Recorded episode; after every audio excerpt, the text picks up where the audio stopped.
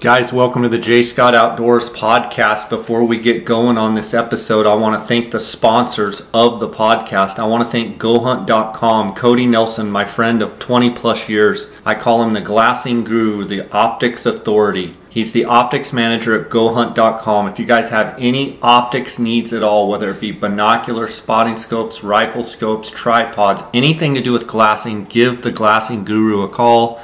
You can reach Cody at 702 847 8747. That's extension 2. You can email him at optics at gohunt.com or you can text him directly on his cell phone at 602 399 3699. Ask him any question either by text or by call. I want to thank Cody for all the work that he does with the J. Scott Outdoors podcast listeners. I also want to remind you guys it's application season. There's not a better hunting resource than the Go Hunt Insider. Uh, for a free trial, you can go to gohunt.com forward slash jscott. You can also get a $50 Go Hunt Gear Shop gift card when signing up. I uh, want to thank KUIU.com, uh, KUIU Ultralight Hunting. KUIU is the ultralight hunting gear that I've been wearing since 2010. Uh, go to kuiu.com and you can order directly. It's a direct to consumer uh, brand and they have phenomenal gear there at kuiu.com.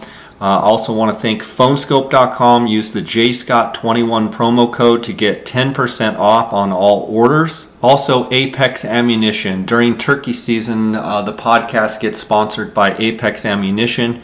Go to Apex com. It's the home of the TSS, the Tungsten Super Shot. Uh, it's the best turkey uh, loads on the market. Go to apexmunition.com. Uh, guys, thanks for listening to the podcast. I also want to let you guys know that are listening for uh, Colorado um, information. I actually have a few elk and mule deer uh, tags available in Colorado on private land if you guys have an interest. Also doing an elk bear um, archery combo. Uh, reach out to me at jscottoutdoors uh, on Instagram uh, or jscottoutdoors at gmail.com. Uh, reach out and uh, for more information, I'll be happy to share it with you. Let's get right to this episode.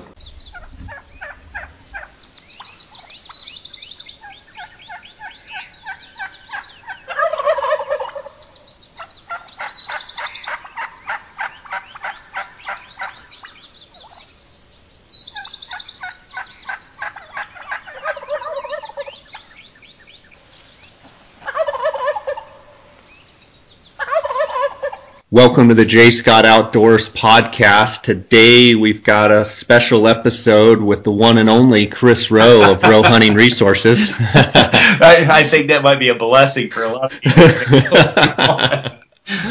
the one and only Chris Rowe. Uh, always great to have you on the podcast, buddy. And today we're going to be talking about uh, western turkey hunting. Uh, you know, pretty much all the western states between Merriam's and Rios uh, primarily, and uh, we'll talk about all the different setups and roosting strategies and uh, calling and scouting and all those different things. I'm excited to have you on the podcast. How you doing? Doing all right, my friend. How you been?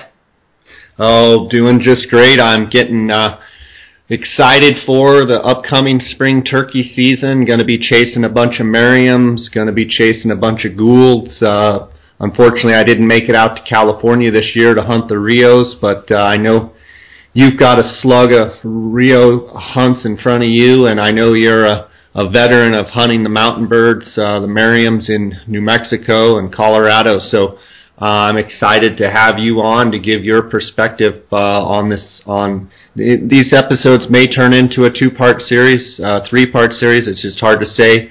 Uh, we're going to try and be as comprehensive as we can, and I'm excited to have you on here. Nice. No, I think it's be fun. I, I've looked over you know, for those that are listening, yeah, we, Jay sent me an outline of what kind of what he's thinking, and my gosh, this this should be a. I think it's probably going to end up being a two parter at least, and I, it's going to be a a nice comprehensive overview of pretty much everything that we know. So. Absolutely. Well, let's start off with scouting and uh, when to. We're going to talk about when to scout for turkeys, how to scout for turkeys, and where to scout for turkeys. On the when to scout for turkeys, you know, typically here in Arizona, scouting, our seasons usually start about the third week in April. Uh, sometime, you know, usually that 23rd, 24th, 25th, 26th, somewhere in there is when the season starts. And I like to tell people that, you know, by April 1st, you know, when the sn- snow starts melting, uh, on years we have snow. Yeah. Uh, yeah. when the snow, snow starts melting and the turkeys break up from their winter flocks, I think that's usually a good time to be out and listening at the prime hours, which, you know, I always say are, you know, 30 minutes before the sun comes up, 30 minutes after the sun comes up, and also in the evening, you know, that last 30 minutes of light, and then probably the, you know, after it's actually dark, then 30 minutes after. Those are kind of the best times in my mind to be out listening for birds. And I know that, you know, you've had quite a bit of experience in New Mexico uh, chasing birds. And I was curious what your thoughts are on birds chasing that snow line and when you think it's effective to be scouting for birds. Yeah, no, I I actually agree with your timing. I might, you know, and you nailed it with your, you know, comment of, you know, if you have the snow. Um, that's one thing that I think people. I got a lot. Uh, hold on, I've got a lot of things going rattling in my brain here, real quick. So get me back on track if I if I don't circle back. But one thing is that I think people need to understand that are listening to this if they if they live back east or if they're in the Midwest or whatever and they want to come west and chase Merriam's or you know they want to chase some mountain birds.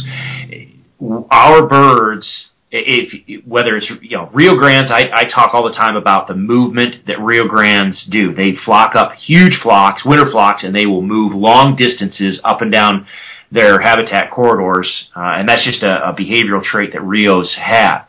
Merriam's are very similar in the fact that because of the deep snow, and a lot of times because of the way the food limitations are, they will flock up as well. They might not flock up as big and as dense as Rios will, but they'll flock up and they will definitely spend time on designated winter ranges. And so they will move across the landscape very similar to how deer and elk move across the landscape in the spring by following that snow line.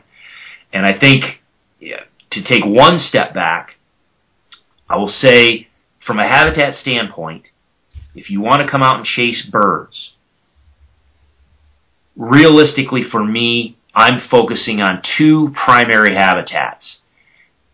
Ponderosa pine forests, number one. And then number two, if you can have a ponderosa pine slash oak brush habitat. Most 99 percent of the time, if you're going to find western birds like in Colorado, New Mexico, Arizona, um, you correct me, Jay, on the Goulds because I don't know about the trees down there and the, and the food sources down in Mexico. But for the Colorado, even let's just even go from western Nebraska and eastern Wyoming up in the Black Hills and that type of area where you can chase Merriam's. Montana and and Montana might be a little bit different, but if you're chasing Merriam's from Wyoming down to Colorado, New Mexico, Arizona, in my Utah, well, Utah too. for me, it's it's ponderosa pines, ponderosa pines, ponderosa pines, because a they've got great roosting uh, ability, but because of the pine nuts, the pine seeds that the the ponderosas produce, that is by far one of the best winter range and the uh, winter foods that they'll have. And if you're in southern Colorado and, and New Mexico in that area that has oak brush, or yeah, I mean it's it, it's phenomenal. So I'm going to focus there, but yes, Jay is right. They they will follow that snow line hard in the year. Why, why Chris? Why? Well, tell people why they're following the snow line. Uh, for for spring green up. If you, and I talk about this on the turkey module all the time it doesn't matter if you're talking about Easterns, Rio Grandes, Merriam's, when they are transitioning from the winter range in the winter and they're going to start going into spring, they a they want to re, recover their body condition if they need to. If, if the food has been limiting, they're not going to have a lot of fat reserves, and so they're going to try to find the most nutritious food that they possibly can.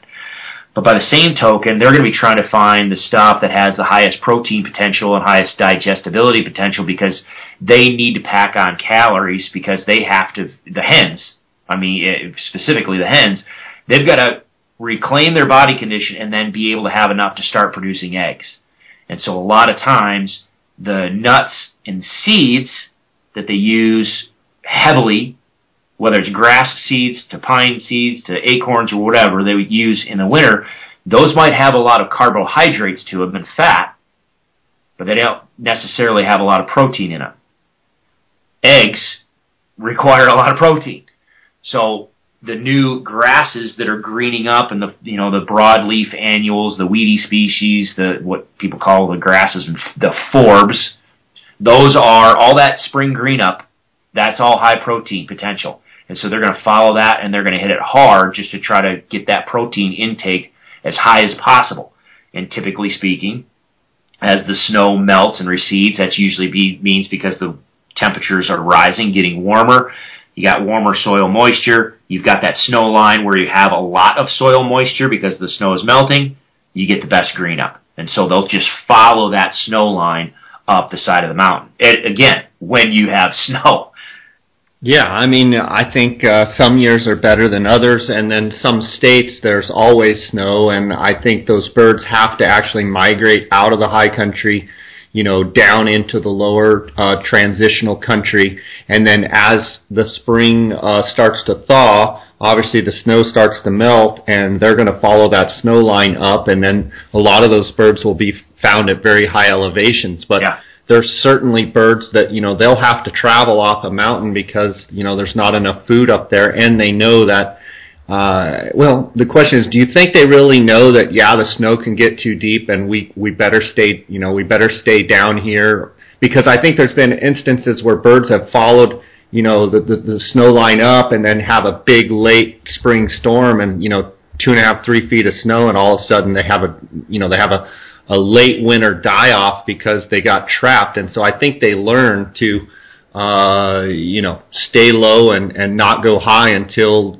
you know, they know it's time to go ahead and move on up. Well, and I will agree with that. And, and I know that those birds will learn where those pockets are that they can hole up in. For instance, there's one place in northern Colorado I used to hunt, killed a number of, of really nice Merriams up there. That population, I was, I, when spring season came around, I was hunting between 9,000 and 10,000 feet. And literally, I was on the fringe edge of where there were remnant pockets of um, ponderosa pine, but a lot of the habitat was starting to transition from ponderosa pine into aspen and then even into spruce fir. You know, basically the the Engelmann spruce and some of the juniper or, or uh, yeah, I mean white pine and and or white fir and Engelmann spruce. So I mean high elevation stuff but the birds were up there because of those pockets of, of ponderosa pine. However, the bulk of the winter, they literally were 10 to 15 miles away down the mountain. They would follow the, the kind of the creek corridors and the little drainage corridors that went from high, you know, high to low, but they would be down 10, 15 miles away, way down low on the winter range and then as things started to warm up and things started to green up they would they would move. And sometimes i've killed number of birds up there literally in a foot or 18 inches of snow. They're up there because they got caught but there was a couple little pockets they knew of where that they could get in and, and, and get some good food. But yeah. You know, when talking about how to scout for turkeys, I'm going to tell guys that, you know, if they're going to a new state or they're going to a new area within a state, um, you know, I like to try and talk to as many game and fish guys maybe for that unit, uh, biologists for that unit, uh, guys that work for the Forest Service or the BLM. I like to talk to locals. I like to talk to ranchers. Basically, get a bead, get a you know, get some maps and get a bead from people that have been in the area and try and get as much local knowledge as you can as to where people see the birds, uh, wh- where people are camping, where uh, the most pressure is in a unit, um, where you know, uh, you know, basically bird sightings and bird experiences. And you t- you may talk to someone that's a you know, that's a logger that's not even a turkey hunter, and he's like, oh yeah, I see him, you know, this, you know, beginning of April, I see him here, uh, you know, middle of May, I see him here, and and try and ask him as many detailed questions about where you know good locations are. Other things I'm asking are, you know, where are areas that are, you know, kind of walk-in only type stuff where maybe if you're hunting, you know, public ground, big tracts of public ground, maybe where are some areas where there are birds, but where can I also get away from people and, and, you know, have an enjoyable hunt where I'm not, you know, standing on top of other hunters. Um, I think that's important. And then as you transition that into, uh, you know, your main goal of scouting, you're identifying, you know, the feeding, the strutting, and the roosting areas of those birds. So you're talking to people trying to gather information about where birds are within the unit, good different areas to try. Then specifically, are there specific spots that you should try? And then once you get in the field, identifying those areas where, you know, they're feeding, strutting, roosting, you're, you're looking for turkey sign, uh, tracks, droppings, scratches, and strut marks. And, you know, in my mind, first and foremost, hearing birds seeing birds and looking for tracks is huge. And I was wondering if you could speak to that, Chris. Well, yeah. Let me let me just kind of step back just one real quick uh, and to re or not reiterate, but just bolster what you just said about talking with folks um, that are that are either local or at least regional experts, whether that's the biologists or Forest Service guys or whatever, because, like I said, you know, that one area up in northern Colorado where I've hunted, those birds move a lot, and they are literally just constantly treading that snow line going up the mountain. So they might winter at 6,000 feet, 5 to 6,000 feet, but then by April and especially in May, they're literally flirting with 10,000 feet. However, if I go down to southern Colorado on the New or in northern New Mexico, the way the terrain is and the way the mountains are, well, heck, even outside of Colorado Springs in, in the Rampart Range, that's one of the most popular t- hunting areas for turkeys. It just gets pounded by people. But the way the mountains are, there really is no significant elevation change that the birds can capitalize on. And so in that case, what ends up happening is they just there are certain pockets in the the mountains that offer them the best winter habitat. And so if if you go and you say, okay, well, I heard Chris say that the Merriams move long distances and they go from winter range to summer range. Well, yeah, but it depends on where you're going. So you have to definitely talk with the area biologists, game wardens, um, ranchers, just like you said, talk to the local folks because they're going to have the best information about how those particular birds utilize the landscape. And then the other thing too that I would kind of catapult on from what you just said about talking to them, pay attention when they say, "Oh yeah, I see birds here all the time." Okay, when? And what activity are they doing? I've talked to a number of people that are hikers and, and they just like to, to camp and go out on weekend excursions and that type of stuff. And they're like, oh man, I saw turkeys up here all the time, blah, blah, blah. Yeah. Okay. When were you up there? Oh, I was up there in June. Okay. So that tells me the turkeys are up there in June. All right. Well, does that mean that they're going to be there in April or at the end of March? Mm, not necessarily. So pay attention to when those people are in the area because we've got some people that you know ride dirt bikes or four wheelers or whatever, and they're up there as soon as the Forest Service opens up the area for motorized recreation.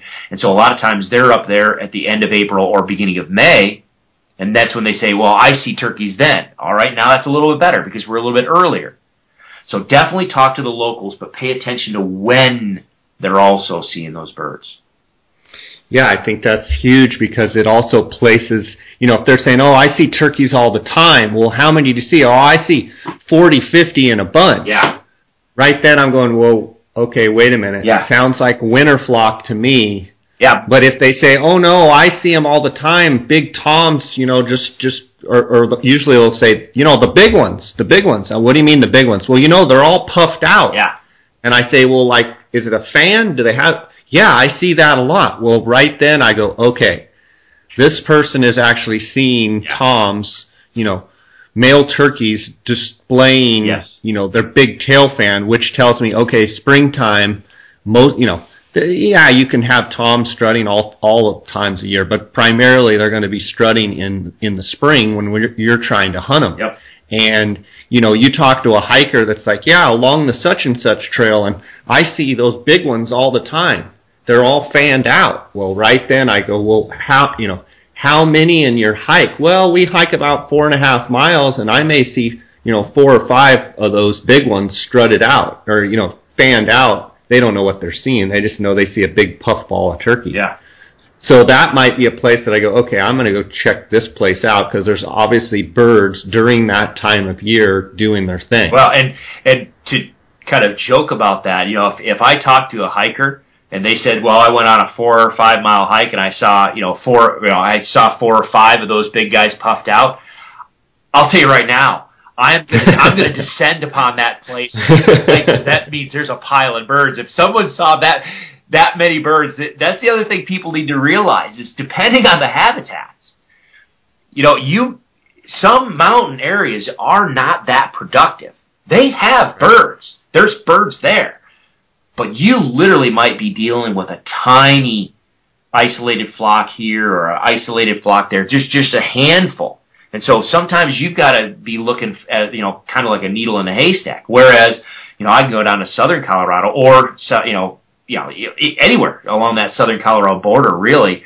Um, I mean, the population is just crazy. It fluctuates year after year, but the food is such, and, and the winter severity is is not as bad to where there's actually a sizable population. But when I went and hunted northern Colorado, goodness gracious, if I if I found one or two got well, let, let me just say that I would go up there, and literally some years I would find one gobbler. That's it. He'd it would be one gobbler and a handful of hens. And literally, I would not shoot him. I'd just go up there, call him in, and my rule, and I took a couple of my buddies up there, and our rules were, if there are multiple toms gobbling, then yes, we will take one or two. But if we get up there and there's only one bird, we walk away. Because Yeah, I mean, I just, it just it was. There's some years where the the winter ha- winter severity was so bad, or the birds just hadn't gotten there yet. That you know, you shoot one gobbler, you you just shot the gobbler that's in there. Right. And yeah, I think we owe it to the future, you know, to the future generations and for the following years to not shoot if there's only one breeding tom in there. Let him Yeah. let him do his thing. Let's take a quick break here. Okay, Chris, let's talk about and we've talked about it a little bit, but let's talk about where to scout for turkeys. One of the things that I like to do is I like to walk on two track roads and especially on ridge lines. Um, and what I find down here in Arizona is that if you can get on those nice ridge lines and walk those roads, you can one if you cover say a mile or two, you know, in, in distance, you can look for a lot of tracks. And for whatever reason, those ridge lines they're crossing back and forth. It's a great area to strut because usually on those ridge lines, you know, there's some open areas. So as I'm walking those two track roads, I'm obviously looking for sign, I'm listening for sign, and I'm looking for scratchings, I'm looking for feeding areas. Um, other places where I like to scout for turkeys is I like to check the water sources. Uh, in in places like Arizona and New Mexico, in some places where it's a little more arid and there's not live water, meaning you know creeks or running water, where there's just uh, tanks. Uh, I like to go check all around the tanks and just check for sign and tracks. And I'm looking for areas that have you know quite a bit of track around the water's edges, uh, looking for strut marks on the berms of those tanks, and then conversely, I like to also look for areas on a map that are going to have a creek or some sort of live water because it seems like in my experience the more water that you find uh, the more birds you'll find. And sometimes it's a little bit difficult if you have you know a, a live water to kind of isolate where the birds are but canyons that have live water typically you can be up on high points and listening in those drainages, and you're going to hear birds um, gobbling in the morning and the evening, you know, at roost time, and you'll be able to kind of pinpoint them. Yeah, I know. I agree wholeheartedly with that. I mean, everything you just said, absolutely. The one caveat I will say that people need to pay attention to, you know, Arizona, when Jay's talking about down in Arizona and some of the southern regions where you're talking about stock tanks or stock ponds, is basically impoundment, water impoundments. A lot of times you're going to have that soft soil around the water's edge and it's going to it's awesome for finding tracks which is which is great. And i talk all the time about when we're scouting for rio grande turkeys i'm walking the river banks and, and the sandy corridors of the river bottoms because same thing you can find tracks in the sand beautifully. Um, but when we're talking about some of these mountain birds and live water i agree with you i think any water is good they need to have some sort of water Live water can even be better. However, in some of the mountainous terrain, keep this in mind. The water is going to be coming down that mountain and it's going to be carving through a lot of times uh, some crushed granite or gravel and rock and stuff to where you don't have good soft soil necessarily around the banks uh, or on the, the, those little creek drainages. So find the water. But just because you're not finding tracks next to the water's edge, don't it doesn't mean the birds aren't using it. That's where I'm going to kind of take a step back and say, okay, I'm going to start looking for droppings and, and scratchings and everything else.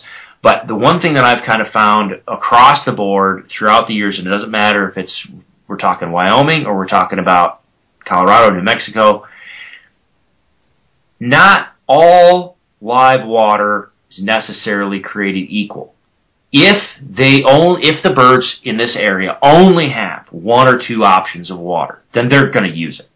However, if you're in a situation, and especially if we're talking about the mountains that have snow and we're dealing with snow runoff, you might have water everywhere, only because and these little trickles coming down the mountain because of the snow melt. They'll use all of that water. However, pay attention to the differences between each of those water sources across the landscape. And I used to talk about this all the time in my seminars. You might see, okay, that drainage has water, that one does, that one does, that one does, that one does, but this one over here has tall grass in the bottom. It has willows in the bottom. It has other just, you know, deciduous trees, the trees that leave, you know, lose their leaves in the wintertime if you you know maybe there's aspens growing in and associated with it. If you look at a water source or a little creek drainage or water source, and you have other different types of plants growing in that, especially plants like willows and grasses and aspens and stuff that want more soil moisture than everything else growing around, well, that's going to tell me number one, the water in that drainage is consistent Otherwise, those plants wouldn't be growing there. Maybe this, this little trickle coming off the mountain that has water in it now, maybe it has water in it now, but give me a week or two and it very well might be dried up. Whereas this one that has the aspens and willows and, and grasses and stuff in it, well, those wouldn't be growing there unless that water stayed there and stayed there consistently and consistently through at least the, the bulk of the year. So yes, I want to see where all the water is, but I'm going to really focus on those water drainages that have a different, you know, other habitat components to it. Because not only is that water going to be there, which means as the season progresses, it's going to keep the water and those birds might use that area more often and more consistently, but it's probably also going to have the better forage associated. It's going to have better grasses up the slopes, it's, uh, you know, up the mountain, which means it's probably, if I was gambling, I'm going to probably find those birds in and around those particular drainages more than I'm going to find them in these periphery areas. I think that's great. So what I hear you saying is predominant canyons that have water all year round, when you're hunting areas that are covered in water, you might find more birds in those drainages that have consistent water all the time because they've gotten used to that canyon always has water, dry years, wet years, and and if your your your country that you're hunting is covered in water, hunt the the the predominant canyons that have the most water, and you'll probably find more birds. Yeah, and especially as the season progresses, because again, keep in mind what we're talking about right now is scouting for, you know, well, realistically, to be honest, we're actually kind of doing preseason scouting because, like you said, most of the seasons are going to be opening up sometime in that middle of the April timeframe. And here we are talking about end of March and beginning of April going out and scouting. Well, again, those birds are going to be transitioning off of their winter range, transitioning off of winter food. They might have had plenty of winter food over on this side of the mountain where we have these little trickles and rivulets of, of water because of snow melt but again, they're going to be transitioning to the best spring green up because that's where they're going to, the hens are going to want to nest. That canyon over there that might even be a, a half a mile or even a mile away is the spot that has the most consistent green up, has the best nesting success or nesting opportunities around it yeah, those birds might be over here on, on this one end of the mountain, but they are going to be transitioning over this way. So if I want to know where they are now, but I also want to know where they are likely going to, because I might be out there, you know, opening weekend. If it doesn't happen, I don't fill my tag. I might want to go out the next weekend or the weekend after that, which now puts me at the end of April. Well, gee, you know, by the time the end of April comes, we're probably losing most of our snow to where now those birds are going to have moved. They're going to have transitioned to somewhere else. Well, where is that somewhere else? Most of the time, it's going to be where you have the best diversity of habitat, which is oftentimes associated where you have more consistent water. Let's talk specifically about tracks. And, um, you know, there may be some people listening that really don't know what a turkey track is um, or looks like and I want to talk a little bit about the freshness of tracks and how do people determine whether the turkeys are have been there or are there right now. And the one thing I would say is you make a good point about soft soil and one of the reasons I like to walk on ridge lines and quite honestly two track roads is because a lot of times a two track will have a little bit of soft dirt uh, not in all terrains, but we'll have areas maybe on the side of a two-track or areas that are a low spot in a two-track road where you're going to catch those those prints, those those tracks of turkeys. And I'm looking for hen tracks and I'm looking for gobbler tracks. Now, how do you tell a hen track from a gobbler track? I'm going to say that the gobbler track, the, the, the middle toe is going to be much longer, much bigger, it's, it's predominantly a bigger track. And the way to tell if the turkeys, uh, if it's a fresh track, if it's in the mud and it's dried, you kind of can get down there and see how dry it is. Or if, if you have any type of like dust or kind of, you know, just light dirt that's been undisturbed and you just see a, a, a faint print on there, more than likely that faint print is going to be a fresh track. And if you have dusty areas and you see a track and, and you can see the actual like rivets, you can actually see the indentions of where the part of their toe has on the on the bottom end it's what would the word be corrugated. It's not flat. It's kind of got dimples in it. You can see those different uh, uh, contours of the track essentially if fingerprints fingerprints if you can actually see good word yeah fingerprint then you know that that's probably a, a pretty smoke and fresh track because in those dusty areas, if you have any wind at all, it's going to blow that track out. But if you see real fresh, defined detail, you probably have a you know a track that was left that day. Yeah, and the other thing too is again, if we're talking about roads, depending on the road and depending on the traffic vehicle people, vehicle, bikes, jeeps, cars, you know, trucks, vehicle traffic, depending on the, the amount of vehicle traffic going down that road, that is also going to end up throwing either dust or debris or whatever in those tracks. And if we're talking about using roads to scout, which I do, I, I, it's a great way to cover a lot of country very quickly and get an idea of, of what you know some of the use is in around around the area.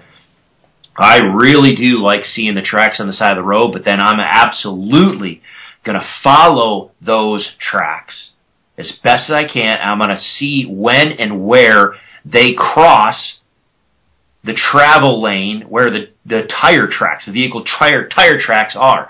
If you have a, a turkey track clearly identifiable in a dusty tire track, well, obviously that bird went over that tire track after the uh, person has been there.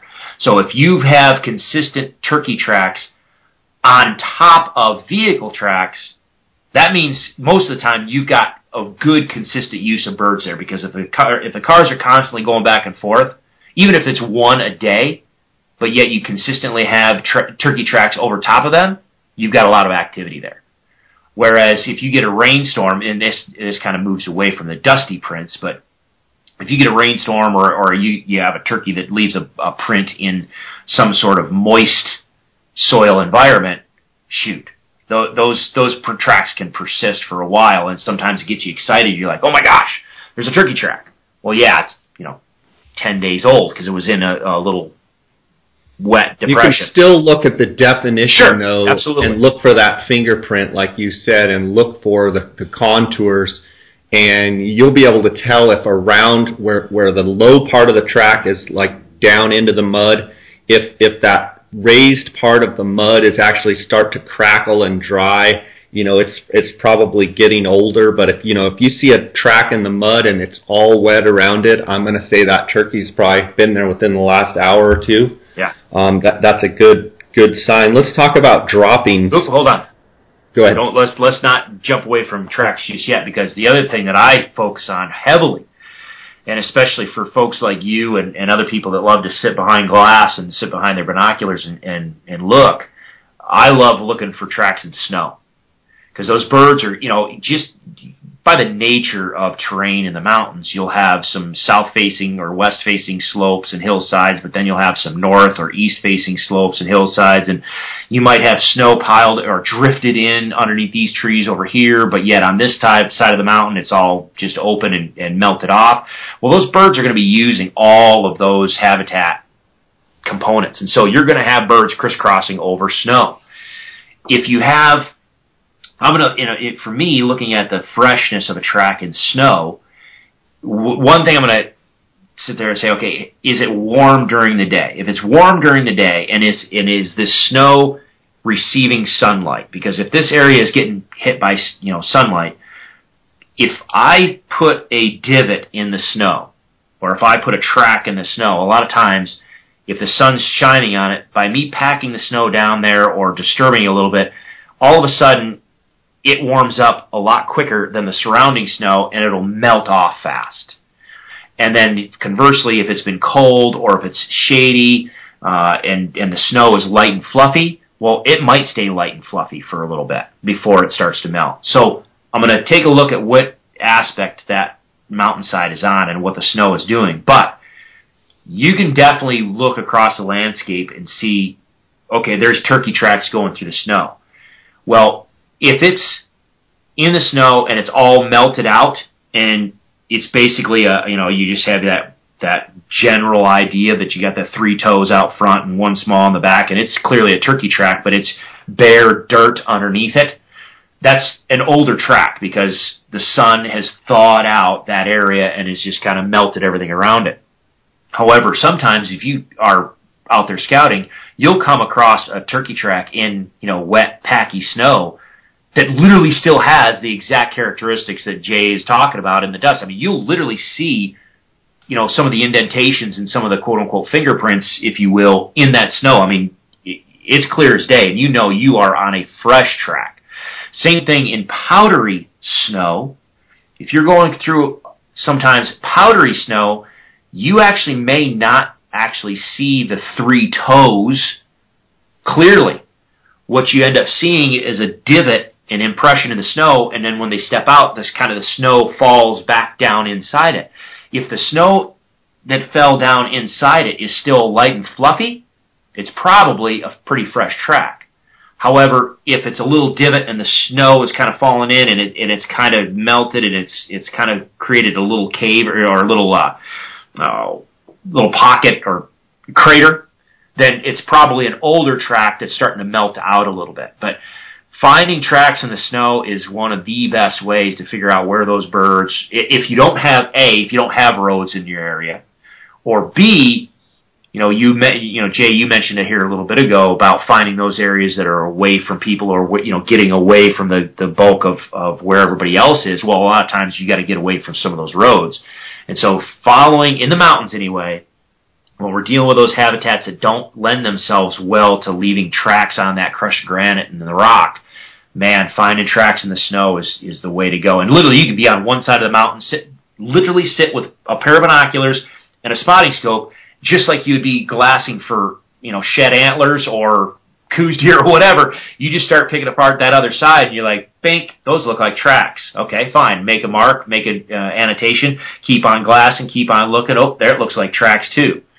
Now the other thing too, sorry, I don't mean to keep rambling, but um, no, it's good. The other thing too to keep in mind is what type of track am I looking at? Now Jay's talking about the difference between gobbler tracks and hen tracks. One thing I've always told people is if you're a shotgun hunter, you kind of know what your three inch shotgun shell looks like. Even if you even if you have a two and three quarter inch shotgun, you know what a shotgun shell looks like. Oftentimes, that gobbler track is going to have a three inch middle toe. If if that track, the middle toe, if you have a clear impression where you can see the center heel pad. It's going to look like a round little kind of disc, and then you can have you can also see the toenail impression at the end of that track. If that's about three inches plus or minus, then it's probably a gobbler track. If it's two and a half inches or maybe even a little less, that's probably a hen track. Now, granted, some of the Mount Merriams, man, you can have some gigantic hens. But still, even though you can have a big honking hen, her track is still going to be eh, less than three inches. And I would say that the middle toe, predominantly on a gobbler, is always long, bigger, whereas a hen, the three toes are kind of much the same. Sure. Yes, sure. their middle toe's a little longer, but a gobbler's going to be, you know, big middle toe is usually a real good indication of a gobbler. Sure. Yeah, absolutely. And then for me, when I'm looking for tracks in the snow, and well, tracks in the snow or tracks on the road, doesn't matter. If I'm looking for tracks, I really do try to pay attention to what type of track I'm finding. Am I finding a single bird that's a large track, meaning it's a single gobbler, and he's headed across the landscape?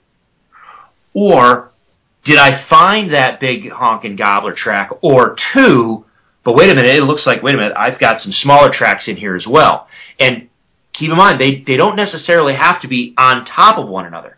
I might find a gobbler track, say, over here, and then 30 yards away, here's a couple hen tracks, and then another 30 yards away from that, wait, that's more hen tracks. Are they going the same direction, or are they going back and forth in circles and around and around? If I'm finding multiple hen tracks and multiple gobbler tracks. If they're all just kind of, they're all pointed in, in all sorts of different directions, then it's hard for me to tell how many birds there are. Maybe the, the, maybe there's a half a dozen birds, but they just spent two hours in this area and they were just running all over the place. Versus, maybe there's a half a dozen turkeys, but they're all going from this ridge over to that ridge. And so all the tracks are going the same direction. Well, if they're all going the same direction, now I can start counting. I'm dealing with four hens, I'm dealing with five hens, I'm dealing with six hens or whatever, and I've got two gobblers. It gives me an indication of what type of activities in that area. And then the other thing too is if I see those tracks going from one area to somewhere else, I will backtrack them, no pun intended, to find out you know, are they leaving one area and making a mic, you know, are they moving to a better area, or is this just part of their daily, you know, are they just doing a, a kind of a, a, a round robin cyclic pattern around this ridge line. Because if I can find that they're just making a big loop, well then I know that they're staying in this area for a little bit. But if I just find a single gobbler track, man, sometimes those can get your hopes way high and just leave you crushed later because that bird literally may be headed out and, and I've followed him more than a mile across the mountainside and it was just a single lone gobbler that was just he was just striking out. He was like, "I'm going and I'm going to figure out where everybody is," and he was just on a hike. Yeah, uh, let's take a quick break here, and then I got something to add to that. direction. And I'm always making a mental note of what direction are the tracks going. If I'm walking a, a ridge line and within, say, a mile, two mile stretch, I find a bunch of tracks and it seems that every track is going from right to left. Like every, you know, for yep. the whole walk, all the tracks are going right to left. Yep. And they look fairly old. What I'm going to think in my mind is, okay, this is probably winter flock birds coming from one direction, headed another. What I like to see in that mile long stretch is I like to see tracks going both ways. Agreed. And when you see tracks that are going left, going right, coming here, coming there, going down the road, going back up the road, that tells me that they're using that uh, ridge line or corridor, whether it have a two-track road on it or not, they're using that area to go back and forth, whether it be go from roost to feeding or what have you. I love seeing a place where there's tracks literally going every direction because that gives me a higher, uh, you know, percentage wise, they're going to be spending more time there because they're going back and forth. And those are areas that I may define as good areas to go try and, you know, uh, run and gun and just try and strike a bird by walking, you know, slowly down those ridge lines and glassing. And I've done my scouting and, and even as I'm hunting, I'm constantly looking at the ground, looking at the track, seeing what those birds are doing. And it, you know, also if I see birds going pretty much tracks, let's say going down the road or, or primarily going one direction, I then also might say, well, maybe it's dry and maybe there's a water source nearby and maybe those turkeys are coming to that water and then once they get to that water then they leave and go out a different direction. So I'm I'm constantly as I'm scouting and as I'm hunting, I'm constantly making mental notes of what I'm seeing on the ground with, with you know the tracks, the scratches, uh, the strut marks, um, you know, etc. Trying to you know analyze every little detail of what those birds have been doing to try and tell myself what those birds will be doing. Yep, I agree wholeheartedly. Okay, um, speaking about droppings, uh, I'd like to add that droppings, gobbler droppings, typically are going to be a bit bigger, and they're going to be kind of a uh, long, kind of cylinder shaped, maybe like you know an inch, inch, inch and a half long, and a lot of times they have like a little J, so they're kind of shaped like a J, kind of like a hook um, and then the hen droppings a lot of times are going to be, in my mind, a little bit smaller, but they're going to be more of like a little pile. And I was wondering if you could address that, Chris. Well, absolutely. I mean, in gobbler droppings, whether you're talking eastern wild turkeys in Vermont versus Gould's turkeys in Mexico, biology is biology. So droppings are going to be very consistent across the board. So if you know what droppings look like from your eastern wild turkeys, you know what Merriam droppings look like. You know, a lot of people talk about the fact that hen dropping kind of looks like a, you know, a giant or a piece of popped popcorn or, you know, some ice cream scoops, you know, that's more rounded and more clumped and, and just like little, yeah, like a piece of popped popcorn. Whereas, and that's just because of the way their biology is, their rear end is, and when the poop comes out. And then a gobbler, yes, a lot of times it's going to be longer. It's, it's oftentimes can be J-shaped. Uh, and then you can definitely tell the size of the bird by the size of the poop. Um, a lot of times you're going to have them; they're going to be probably about the size, you know, as big around as your your pinky finger, but it can they can get fairly sizable too if you get a, a big gobbler. One thing that I will say, um, just as a an aside, for those people that are scouting for Merriams in and around some of these mountain communities where you have bodies of water, like a lake or a pond, even if it's a big creek or a river, if you're down next to the river or down next to the water and you're looking for turkey tracks and droppings and stuff, if there are Canada geese around, Make sure you're not confusing turkey droppings with goose droppings. A lot of times goose droppings can they can be either shape. You know, sometimes though they're going to be long and and you know more long tubular droppings. However, oftentimes just because of the nature of the food that turkeys eat, the the food that turkeys eat is oftentimes a little bit different than what Canada geese eat. So a lot of times Canada goose poop is going to be more runny and very very green. Slimy Yep. kind of.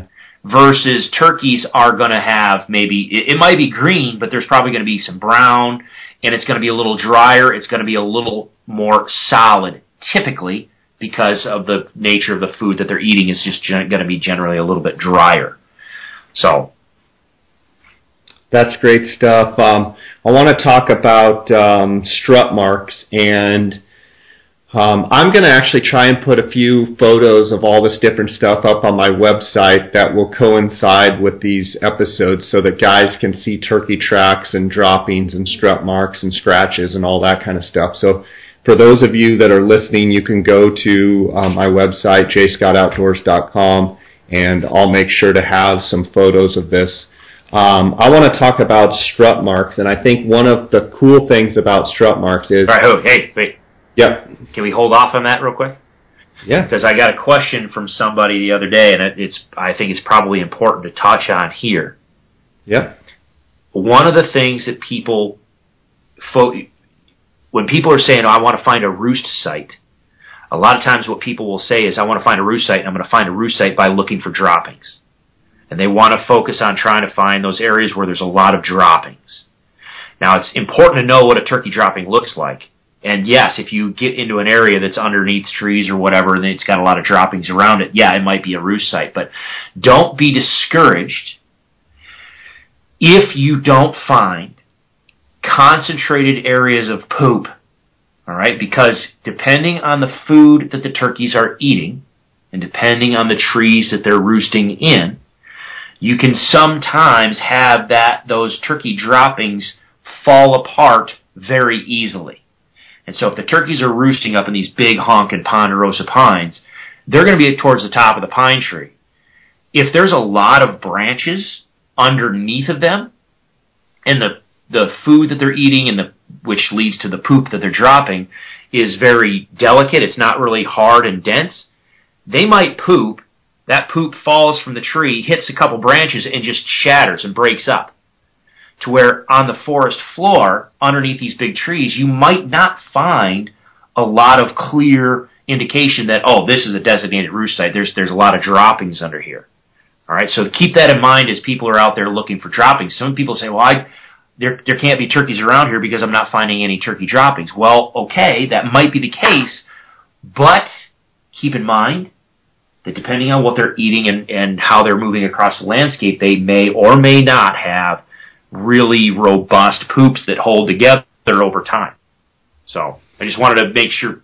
Just wanted to No, and I think that's a I think that's a great point, and I think we'll talk about some of that even more when we talk about roosting. perfect. Okay. But I think I think another thing to point out is that if you if you're looking, in in my opinion, for Merriam's, if you're looking for roost trees that have you know, and I've seen them where they have the white droppings all around the tree, you're that's pretty much how they are when they're winter flocked up. And in my mind, when they're winter flocked, yes, they're going to primarily roost in a lot of the same trees. But as the spring progresses, in my opinion, in the mountains, chasing Merriam's, their their roost trees become way less predictable. Yes. So as you're scouting, you may find some of those big predominant winter flock roosting areas that you do find a lot of the droppings. But don't count on the fact that, you know, a couple weeks, three weeks later when the season starts, and as you said, as the season progresses, you know, through most of April, through most of May in, in a lot of states, they may never come back to that tree again. That might have been where they roosted all winter Yep. when there was, you know, 40, 50, 30, 40, 50 turkeys together. Um, but that's, you know, where you find, and, and that's one of the things when I tell people when they ask, you know, when should I start scouting? Well, I say whenever you can. But you have to keep in mind that where you're finding them in February and in March is going to be a totally different place, like what you talked about in April and May. Yep. It may be the same, but it very possibly could be different um, because those you know flocks are breaking up and you know they've got a pecking order and all the different things that go on, and the sole fact that they're moving to most of the time higher ground for you know the summer. They like to spend the summers in the you know coolest places they can. Now people will email and say, "Oh, well, I got birds down low, and you know they don't all move up," and that's absolutely true. Um, but a lot of the birds in the western states do like higher elevations. So I, I think that's a great point that you make, um, Chris. Yeah, I just I didn't want to interrupt you, but I just wanted to touch on that because yeah, it just I know people all the time are asking me, well, how do I find a roost site? And it's like, well, and and they always focus around the droppings. I'm like, well, you can, however, with a caveat. So yeah, before we get to strut marks, I'd actually like to touch on scratches and okay, yeah, yeah, yeah. I'll I'll have some pictures of some scratches on my website as well. Um, you know, scratches are undeniable, and you can find areas when you're scouting, and it will be where the, the, the ponderosa pine needles are pulled up, and it looks like literally you, you got down on your hands and knees with one hand and kind of just pawed, you know, towards yourself, where you'll have about a basketball size area where you'll see the fresh dirt, and then on one side, let's say you're pulling it, you know, the turkey's pulling it towards them, which is what they do. They pull the leaves towards them. And then with their mouth or their beak, then they, you know, they peck out the grubs or whatever they're finding down there in the soil or the nuts.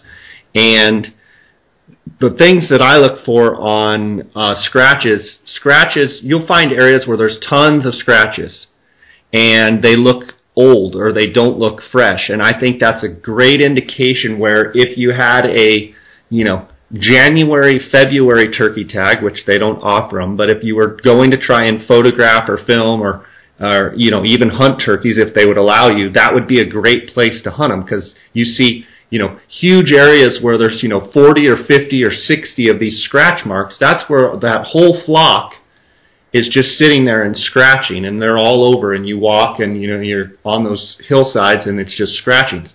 That's a little bit deceiving like we talked about before because that's winter flocked areas. So don't be deceived uh, when you see those and you got to look at the freshness of them. Now if, if, if you're moving into mid-april and you see scratches go over and look at them. A lot of times those same things we were talking about with the tracks you can actually see the freshness uh, of the, the pine needles, and you can see in the actual soil, you can see does it look like like the cold mornings where it's frosted over, and you know the the, the actual um, toe print in the dirt. Do they look like you know? Does it look hard? Does it look crusty?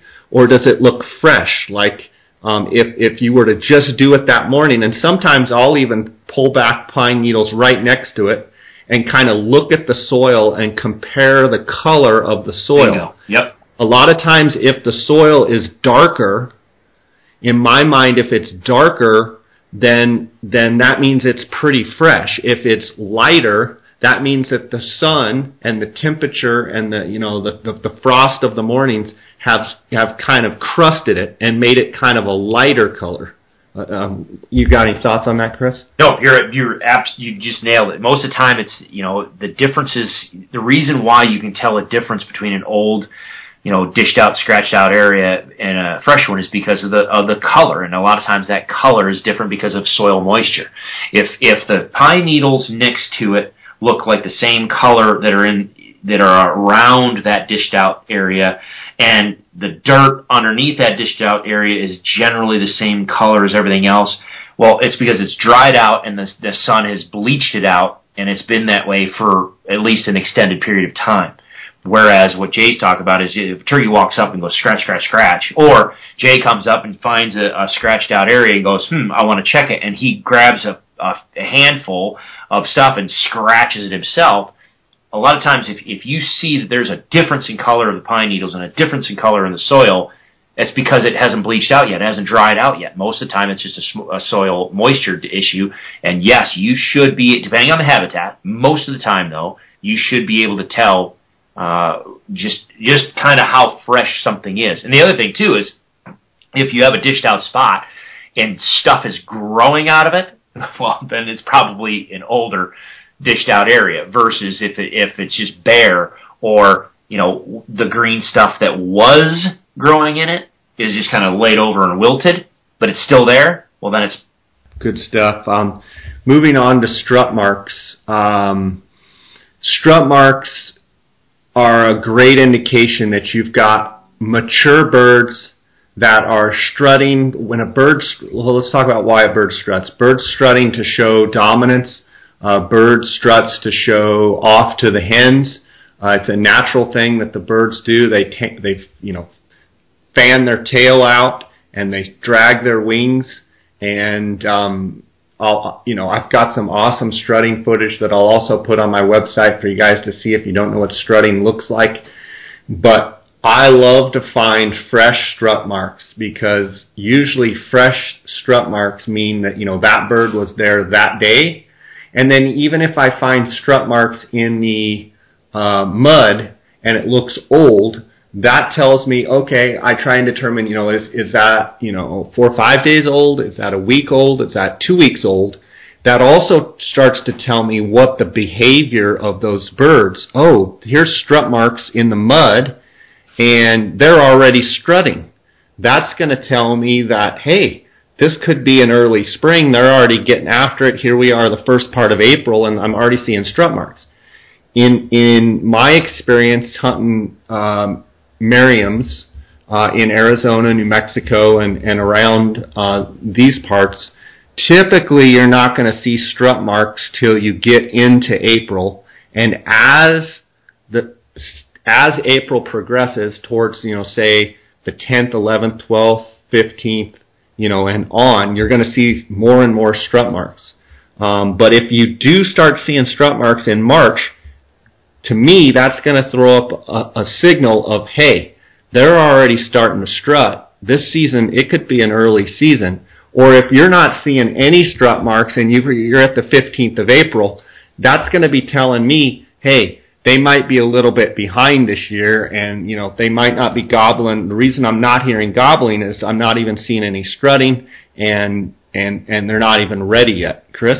Yeah no you're absolutely right. I mean a couple thing couple thoughts. Number one strut marks it, depending on how windy and how much tra- if you look if you find strut marks on those dried road beds um, depending on how much activity is along that road and how windy it is, you can actually find those strut marks persist. I've, I've found some of those strut marks persist uh, for quite some time because you got a gobbler that, that is really uh, getting after it on his strut, and when he pushes those wingtips into the ground, I mean he he's putting some force on there, so they can scratch pretty well into some really tough ground. And so if they scratch and they leave a mark, unless a vehicle drives over it or it gets really windy, those they, they can persist. But the same thing, like Jay just said, I still like seeing that because it tells me that yes, in fact, we do have gobblers around here that are showing off. Now, I I know from my experience in some areas, heck, even out here, uh, you know, in in Rio Grande country, if you have mature birds in the area, a lot of times the mature birds are going to be the ones that kind of kick off some of that strutting. A lot of times you, they're going to be one of the first ones out there doing it. However, if you have a lack of mature birds, those jakes will still strut. I mean, they'll they'll go crazy, and you'll have a strut fest. So you can have jakes out there strutting as well, but uh, in my opinion, in my experience, sometimes the jakes start really heavily strutting a little bit later than what the mature birds start doing. So if you're out there and all of a sudden, you know, like Jay said, it's the end of March and here's one set of strut marks and there's other tracks around, then I am. I'm like, I'm betting that my gambling nature, I'm going to say, mm, I think I'm going to gamble on that's going to be a more mature bird. Whereas if I get up there, and again, we're talking mountain birds in areas where we don't have huge numbers of birds, if I see a spot where we've got just multiple birds all strutting together, sometimes that can indicate you got a band of jakes that are all strutting. So not that it makes any difference depending on what birds you want, but just keep that in mind that you know I, you, you can get jakes out there strutting, but again, a lot of times they'll start just a little bit later than the mature birds do. That's all great stuff, uh, Chris. I think we covered a, a bit, good bit of ground there on scouting turkeys. Uh, I think we're going to call this part one on scouting turkeys, and uh, I'm going to encourage people to uh, listen to part two of roosting strategies uh, here in the western U.S. Uh, roosting turkeys. So I want to thank you for being on, and I look forward to speaking with you uh, on the roosting western uh, turkeys. Cool. Right on, man. Chris, I want to thank you for being on. I think we did a great job covering scouting turkeys here in the western U.S. I want to give you a chance to tell the listeners how they can find you. Yeah, no, I appreciate it. No, it's been fun. Uh, like always, folks can find me at just roehuntingresources.com, just R-O-E huntingresources.com. We've got the YouTube channel, just Roe Hunting Resources, our Instagram or Facebook. All of it is just always roehuntingresources.com. And so, you know, a lot of the stuff we talked about here, if, if people, you know, I mentioned before, you know, if, if you got Rio Grande turkeys hunters or whatever, and you want to learn some of this stuff, it's going to be on your website, but they can also go on my turkey module and, and sign up for that and see a lot of the video and see some of that stuff as well too. And if they do want to subscribe, like always with your podcasts, they can just type in the Jay Scott podcast in the promo code section. It'll knock twenty percent off for them. So.